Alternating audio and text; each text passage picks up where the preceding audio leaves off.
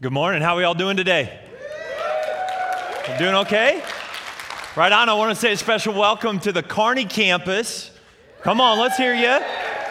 Right on. I also want to welcome everybody that's with us at the North Platte campus, including our Ogallala family. We're in a really cool season where we've got North Platte and Ogallala worshiping together every Sunday and just excited about what God is doing out kind of on the western part of the state. I also want to welcome everybody that's with us. Maybe you're at home sick or you're checking out New Life or you're traveling, whatever the case may be. Thanks for coming. Thanks for connecting for God's Word today. My name's Dave. I get to be one of the pastors on staff, and I'm typically out at our North Platte campus, but today's one of those unique Sundays where I get to come and share God's Word with everybody here. So if you're a first time guest with us, then you picked a great Sunday to be with us. Typically, we preach in a series where we have a number of messages, maybe all centered around the same topic or we go through a book of the Bible, and that series might be four weeks or eight weeks long. Today is a standalone message. And so you haven't missed anything. The person sitting next to you doesn't know anything more about what's going on than you do. So this is a great Sunday to be here. When I found out I was preaching, Pastor Jeff said, You can preach on anything you want. All right, sometimes that's the worst thing you can hear because the Bible, as you know, has maybe just a few pages to it. Picking out one thing might be a challenge, but this message and really the story that it's built on has been on my heart so often the last number of months. Really, I can think all the way back to February is when I really started finding myself even just driving down the road or I'm working out or whatever the case may be, and this story would come to mind, and it, I just find it incredibly impactful. So, uh, I just want you to know right off the bat that if you've never surrendered your life to Jesus before, you're going to have an opportunity to do that at the end of today's message. And so I want to just be upfront about that. I want you to be considering that as we go into today's message, a message that I'm calling uh, Scars and a Story. Scars and a Story. Let's first start this fascinating story found in Mark chapter 5 by talking a little bit about what has just happened in Mark chapter 4. So if you have a Bible, you can be uh, opening that up, or if you've got a smartphone and you want a Bible, then download YouVersion. It's a free Bible app, and open up to Mark 5. We're going to get there in a moment. But I want to give you just a little bit of background so you understand kind of what has just happened. Jesus has been with his disciples and they're on a boat and they're heading across the Sea of Galilee. They're headed toward the east, and uh, in the middle of their journey across the Sea of Galilee, this massive storm comes up and there's crazy wind and crashing waves all around him. And he's with his disciples, who some of them are experienced fishermen. They've been out on this sea hundreds, if not thousands of times. They've experienced storms before, but they are freaking out. They are fearful. They are worried that they are going to drown. And so they go and they find Jesus, who happens to be asleep. He was just kind of hanging out, chilling.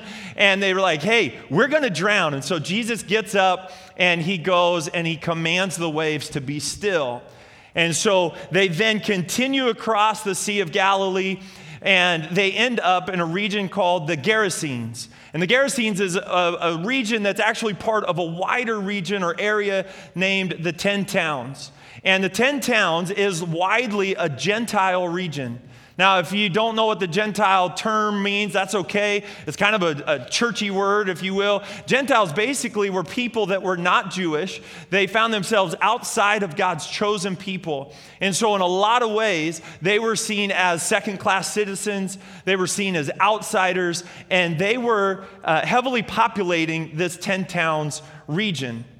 And so, Mark 5 starts with Jesus getting out of the boat after they reached this eastern side of the Sea of Galilee. So, as he gets out of the boat, he's met by a man who is demon possessed. And here's how that man is described in Mark 5, starting in verse 3. This man lived in the burial caves and could no longer be restrained, even with a chain. Whenever he was put into chains and shackles, as he often was, he snapped the chains from his wrists and smashed the shackles. No one was strong enough to subdue him. Day and night he wandered among the burial caves and in the hills, howling and cutting himself with sharp stones. All right? Now, in case you don't have a visual, I think the guy looks something like this. That was me about eight or nine years ago. I hadn't shaved in three months, and Yeah, so if you need a visual, there it is. Although no one's ever, I'm kind of hurt by this, no one's ever like accused me of being too strong. All right? I've never been intimidating because of my strength. All right? But this man, he knew what it meant to be the outcast. He knew what it meant to be picked last for kickball. He knew what it meant to have nobody want to be around him. If this man was alive today and he was demon possessed and, and, breaking out of chains and shackles, he would be thrown in a maximum security prison. He would be put in solitary confinement for the rest of his days. If not that, then maybe he'd be heavily medicated and he'd be put in a mental institution by himself in isolation because people didn't know what to do with him. They didn't want to be around him. His strength terrified and intimidated people, everyone except for Jesus. Let's take a look at verse 6. When Jesus was still some distance away, the man saw him, ran to meet him, and bowed low before him. With a shriek, he screamed, Why are you interfering with me, Jesus, Son of the Most High God? In the name of God, I beg you, don't torture me. For Jesus, had already said to the spirit, Come out of the man, you evil spirit. Then Jesus demanded, What is your name? And he replied, My name is Legion, because there are many of us inside this man. We see here that Jesus, he doesn't back away from this man that everybody else wanted to avoid. And like the crazy storm before him, Jesus remains calm and in control. When other people would have freaked out and ran away and done everything they could to avoid this man, Jesus is here in this presence of this man in complete control and at complete peace. He engages the man. He commands the demons to leave the man and then asks the evil spirit what his name is. And I think this is an interesting detail that Mark includes. The evil spirit says, My name is Legion because there are many of us in this man. Legion in the Roman army was the largest unit in the Roman army. Anywhere from 3,000 to 6,000 soldiers made up a legion. Now, I don't know that we can go so far to say that's the exact number of demons that were in this man, but it is used to describe just how many, all right, there are many evil spirits torturing this man. Let's continue on in the story, verse 10. Then the evil spirits begged him again and again not to send them to some distant place. There happened to be a large herd of pigs feeding on the hillside nearby. Send us into those pigs, the spirits begged. Let us enter them. So Jesus gave them permission. The evil spirits came out of the man and entered the pigs, and the entire herd of about 2,000 pigs plunged down the steep hillside into the lake and drowned in the water. The herdsmen fled to the nearby town and the surrounding countryside, spreading the news as they ran. People rushed out to see what had happened. A crowd soon gathered around Jesus and they saw the man who had been possessed by the legion of demons. He was sitting there fully clothed and perfectly sane, and they were all afraid. Then those who had seen what happened told the others about the demon possessed man and the pigs, and the crowd began pleading with Jesus to go away and leave them alone. In this interaction, we see Jesus extend incredible compassion.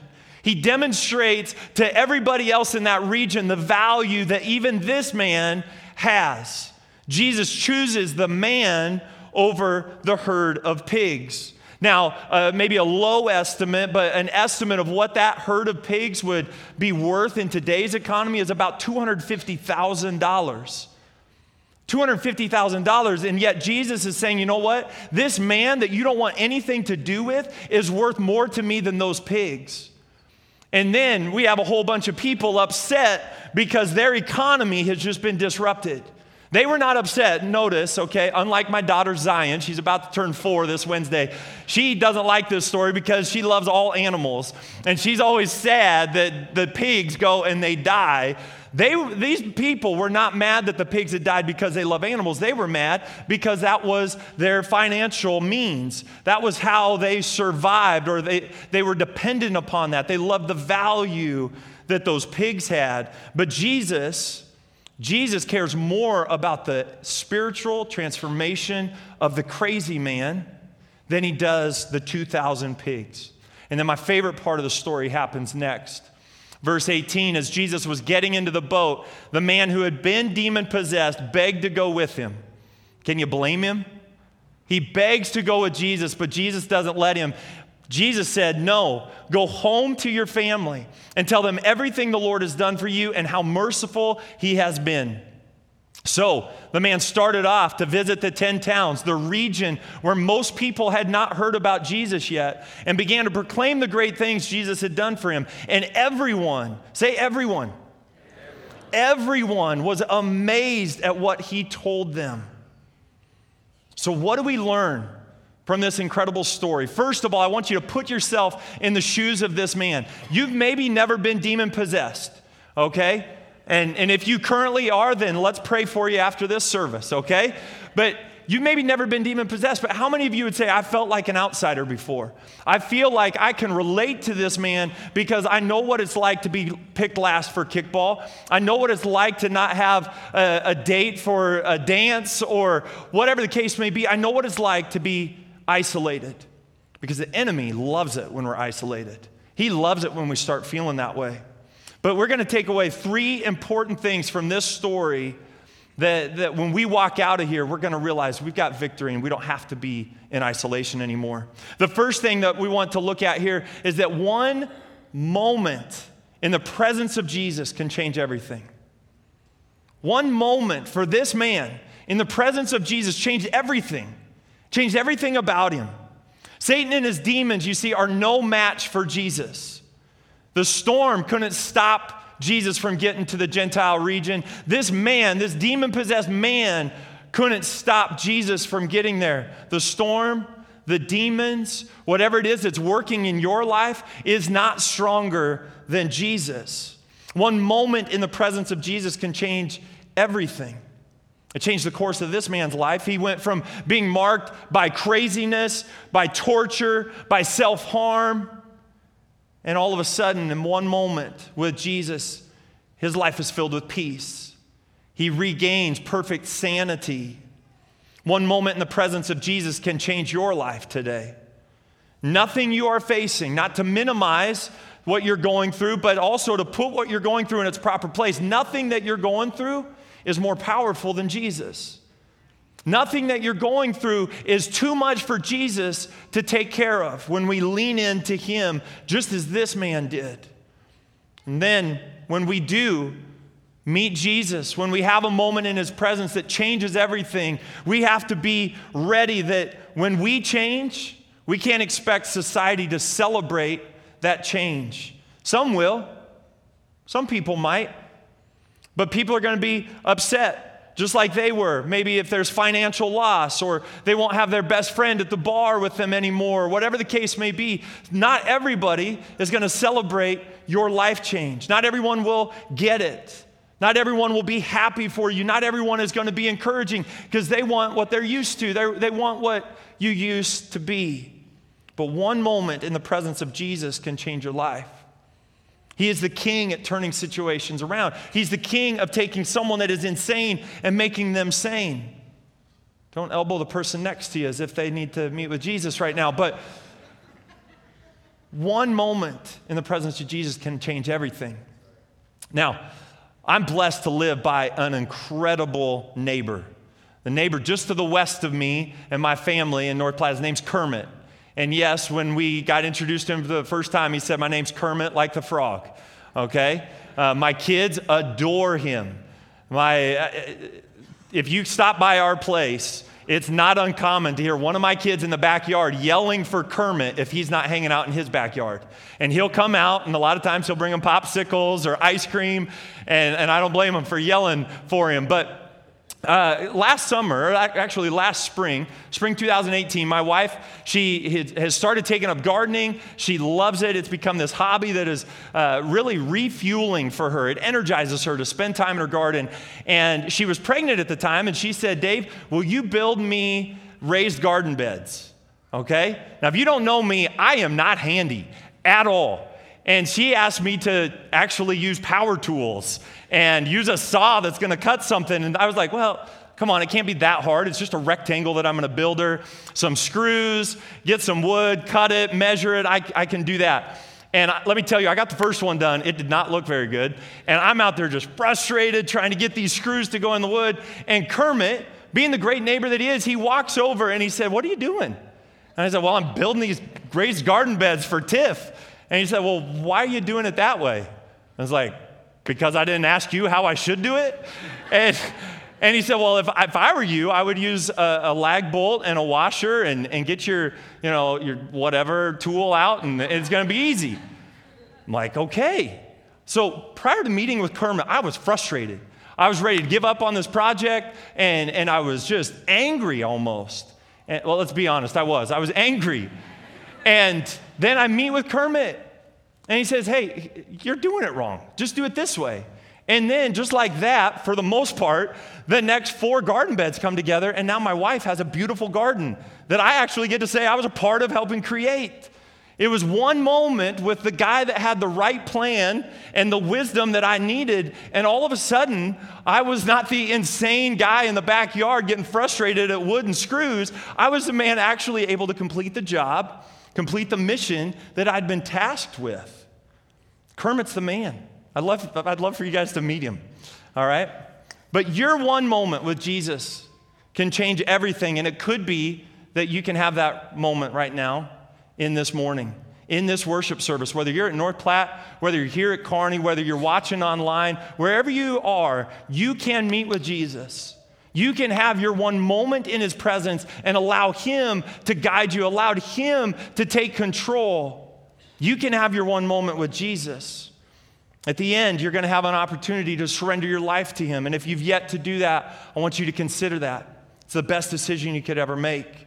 You too can have a story to tell, just like this man that we're reading about. Whatever you're going through, it's not too big for Jesus to handle. The enemy wants nothing more, though, than to keep you from Jesus. He'll send a storm, he'll remind you of your past. He'll try to tell you that God is too far from you, that God looks at you and sees nothing of value, that God looks at you and wants nothing to do with you. But that's the enemy's perspective. I'm here today to tell you that there is victory in the name of Jesus. That in Jesus you can be delivered from whatever it is that is keeping you from Him. Jesus is not elusive. Jesus is not a God that is trying to play hide and seek with you. He's not a God that's trying to be hidden and to stay away from you. We have a core value here at New Life. We have six of them, but this is my favorite. If I could pick one, it's this that seekers find God. Seekers find God. That if you are here and you have yet to commit your life to Christ, if you're seeking Him, guess what? You're going to find Him. If you're somebody that has just committed your life to Christ, you've just surrendered to Him, and you seek Him, you're going to find Him. If you've been following Him for 70 years, if you seek Him, you will find Him. James 4 8 says it this way Draw near to God, and He will draw near to you. It's not He might, it is a promise that if you draw near to Him, He will draw near to you. Recently, my, my wife and I, we had some friends come over, and they happened to be from a different country, and one where they were not necessarily raised in a Christian church. And so we've been talking about Jesus and church and, and whatnot. And one of them, the young lady, she, she just, she asked me, well, what's it mean to follow Jesus? And so we were able to talk through what does it mean to follow Jesus. One thing, if you want to know uh, how to follow him, read. Read the Bible and see what Jesus says. See what kind of character he has. See what, uh, how he tells us we're supposed to live our life, and then go do that.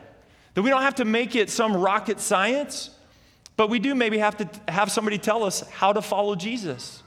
And we can't just take that for granted. Another thing that you can do is to get in a conversation with somebody, get in a relationship with somebody that also is pursuing Jesus, so you have somebody to talk to, what, talk to about what you're going through. And lastly, a, another key to, to spending time with Jesus, spending time in His presence, is to pray. And, and praying sometimes can seem like this really mystical, uh, just really hard to grasp act, but it's really a conversation. A conversation with God. God is a generous father, a loving father, and any good father wants to communicate with his child. And if you just go to him, and, and it can be simple, you can, I'm going to steal something that I've heard Pastor Nate say real recently. You start in prayer and just thank God. Thank Him. Thank Him. And then you can tell Him what you're sorry for. And then after that, ask Him for something if you want to. Prayer can be that simple. And then you just hang out and you listen. See if he gives you a thought. See if he directs you to something that you're supposed to read or and, and whatnot. So let's let's kind of demystify prayer. But when was the last time you intentionally spent a moment in the presence of Jesus? Now, I'm not just saying when was the last time you came to church, okay? Because sometimes we can come to, to church to go through the motions. Maybe you read the Bible just because it was your duty and you felt like you had to do it so you could check off the box. When was the last time that you intentionally spent a moment in the presence of Jesus? We live in a busy world. We find our identity oftentimes in, in our busy, crazy schedule. And so I encourage you, prioritize time with Jesus. If you have to, put it in your phone, put it in your calendar. So if somebody tries to say, hey, will you go do this? You can legitimately say, no, I've got something I've got to do. I've already got something scheduled. For this man, the demon possessed man, there was nothing more important than spending some time in the presence of Jesus. How often can we say the same thing? How often do we prioritize our time with Jesus and saying, there is nothing more important than spending some time with Him? One of the many benefits then spending time with Jesus is discovering the plan that He has for you, which brings us to our second takeaway today. Jesus' plan for your life may not be what you want, but it's what is best. When you discover what your plan is that Jesus has for you, it may not be what you were wanting or what you were hoping, but it is best for you. Back to Mark 5, verse 18. As Jesus was getting into the boat, the man who had been demon possessed begged to go with him. That's a great request. That's a noble request. There doesn't seem to be anything wrong with this, except it wasn't Jesus' plan for this man's life. Jesus said, No, go home to your family and tell them everything the Lord has done for you and how merciful he has been. So the man started off to visit the 10 towns of that region and began to proclaim the great things Jesus had done for him, and everyone was amazed at what he told them. Jesus' plan for your life may not be what you want, but it's what is best. This is a crucial step. If you really want to learn how to follow Jesus, it's about learning what he then tells you to do and going and doing it, being obedient to him. Following Jesus is not about getting him to just bless your plans and what you want to do, but it's about learning his plan for your life and then being obedient to it. I love this quote. It's from Francis Chan, his book, Crazy Love. He says this He says, Our greatest fear should not be of failure. How many of us have, have been fearful of failure before? He says, but of succeeding at things in life that don't really matter. And I would say to you today, and I'm preaching to myself as much as anything, your plans, if they are not aligned with God's plans, they don't matter. And one of the worst things that you could do is, is wake up at 70 years old or 85 years old or, or however old and look back and think, man, I succeeded, but I succeeded at my plan and not the Father's. I succeeded at my plan, but not the plan that Jesus had for me. Seek God, get His game plan for your life, and then be obedient. Obedience leads to joy. Can you imagine the joy this man experienced every single time he shared the good news of Jesus Christ with someone? If you lack joy in your life, ask yourself when was the last time I shared Jesus with somebody? When was the last time I shared what, I, what has happened to me since surrendering my life to Jesus? That can be a source of great joy for us. It's a constant reminder, it was a constant reminder for this guy that he had been made new that he was no longer who he used to be. Every time he shared that story, it was a reminder that Jesus had made him new and had a plan for his life. Growing up, my dad, he always used the term hindsight is 2020.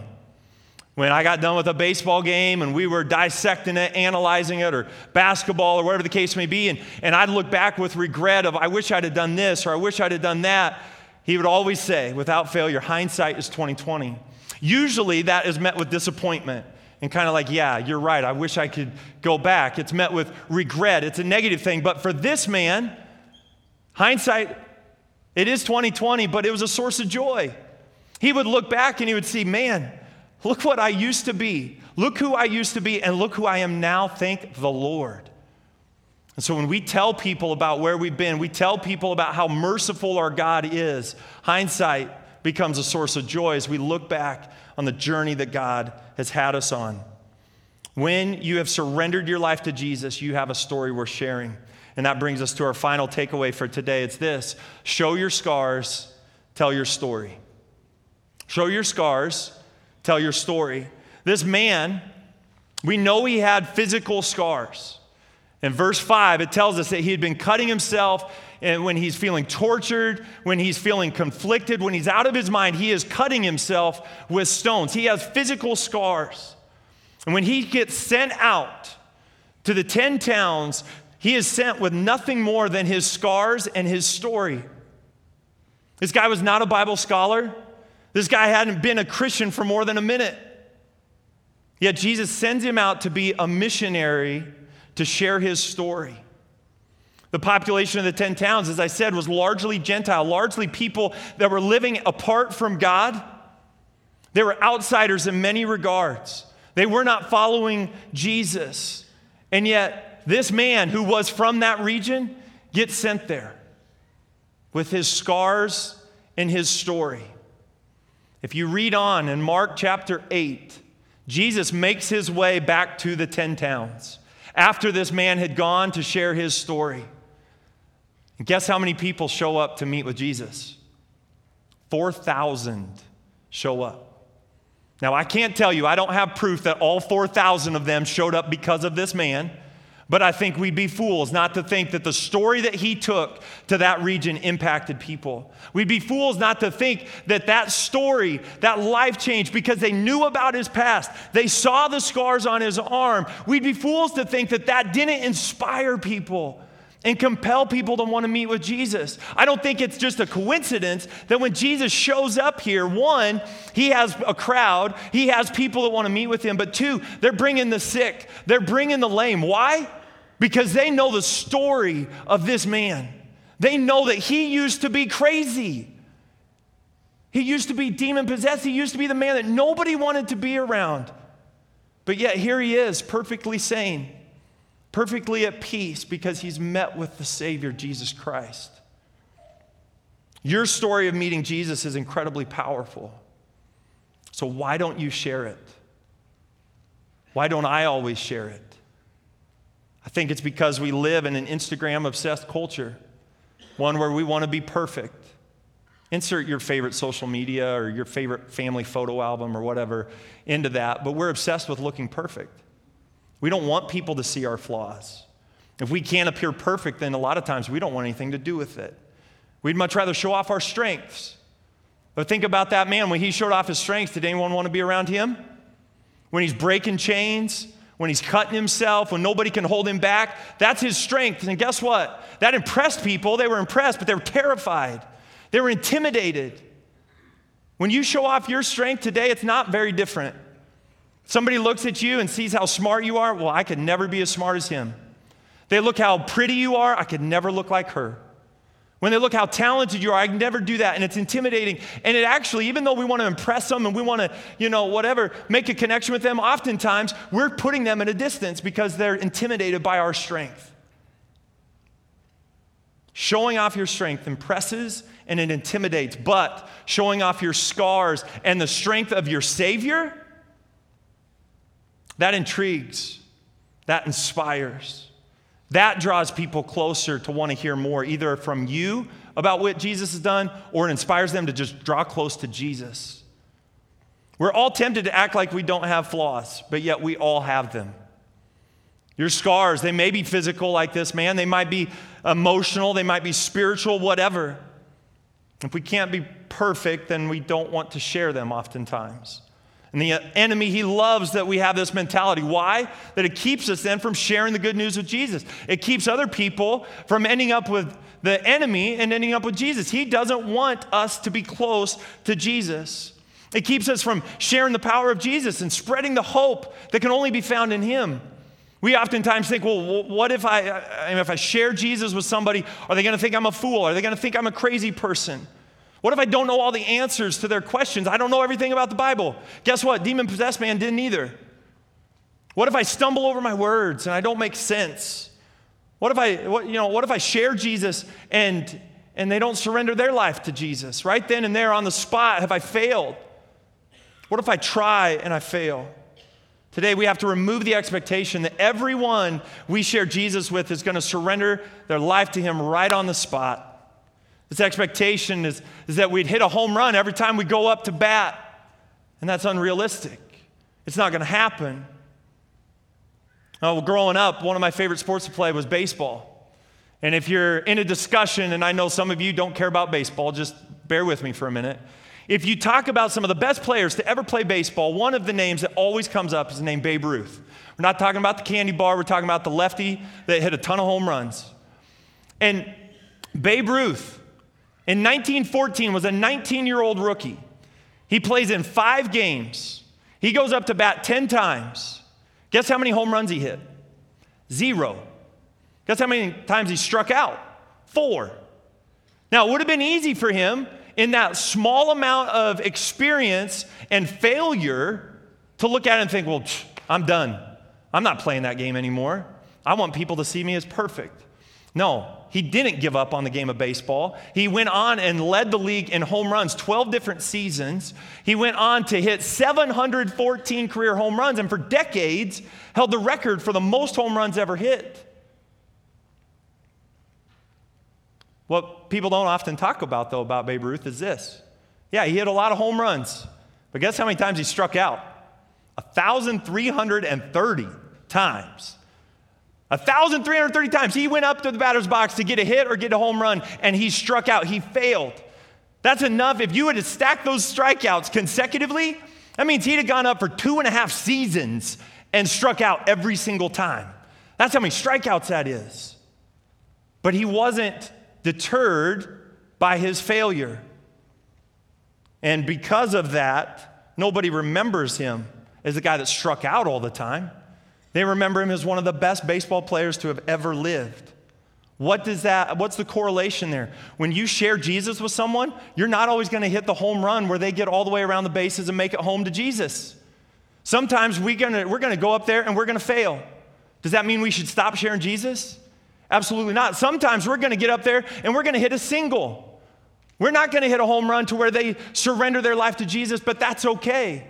Sometimes we're not meant to get them all the way to Jesus. We're meant to inspire them. We're meant to compel them. We're meant to cause some intrigue so they want to pursue Jesus and eventually make it home to Him.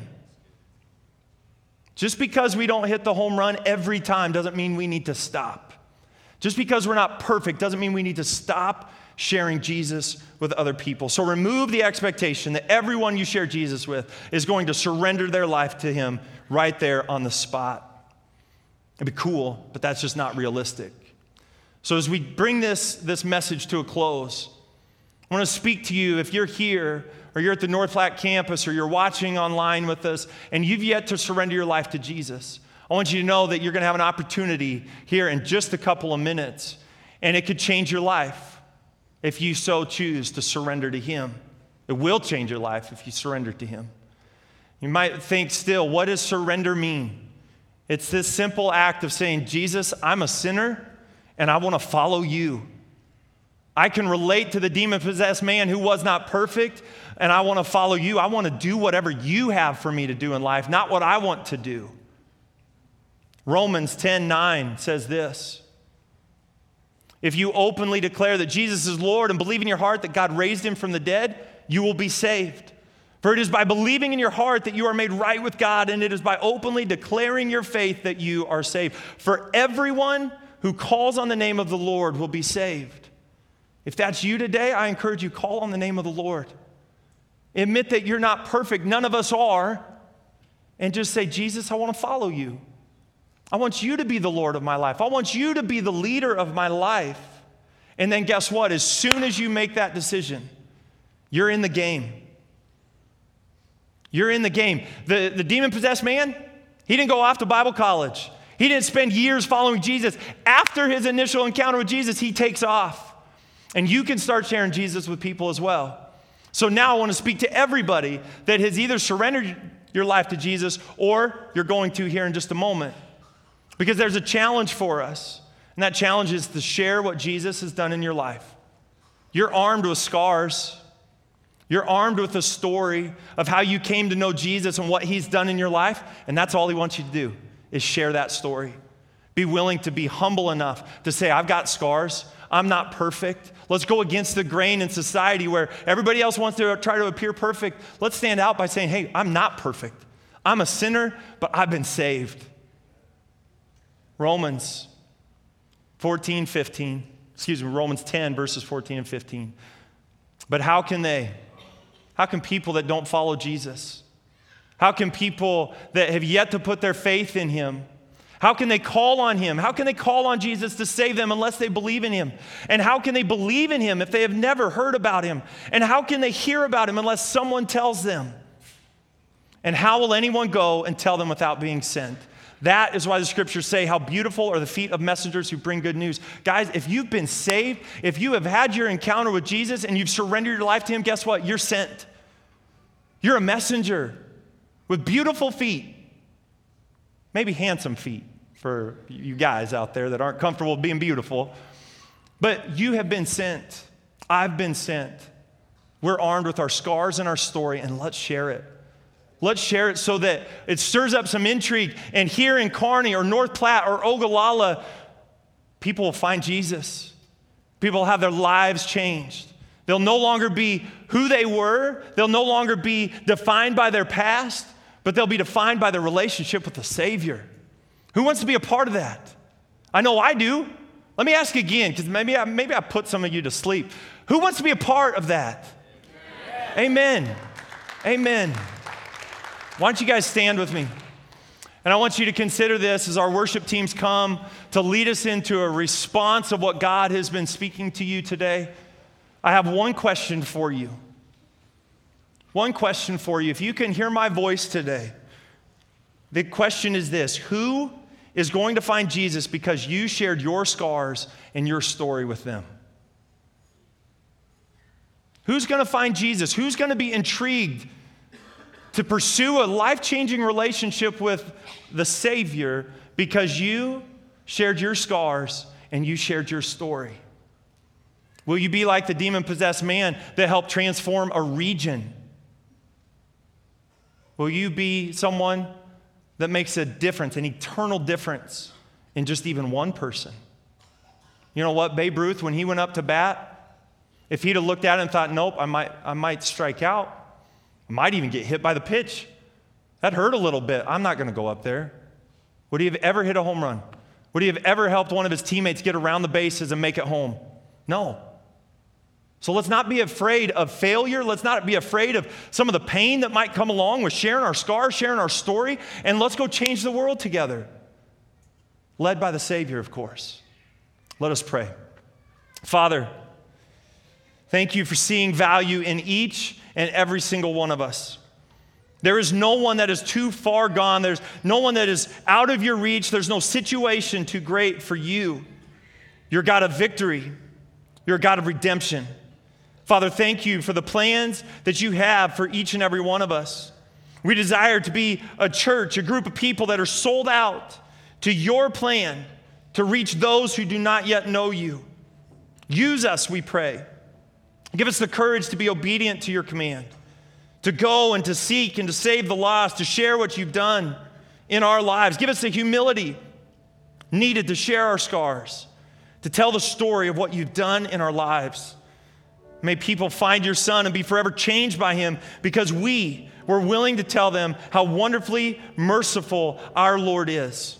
God, I pray for everyone right now that is considering surrendering their life to you. I pray that you would be there, that you would meet them in this moment, and that this could be an encounter with you that will change their life forever.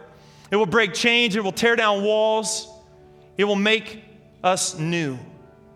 God, have your way in this time. We pray this in Jesus' name. Amen.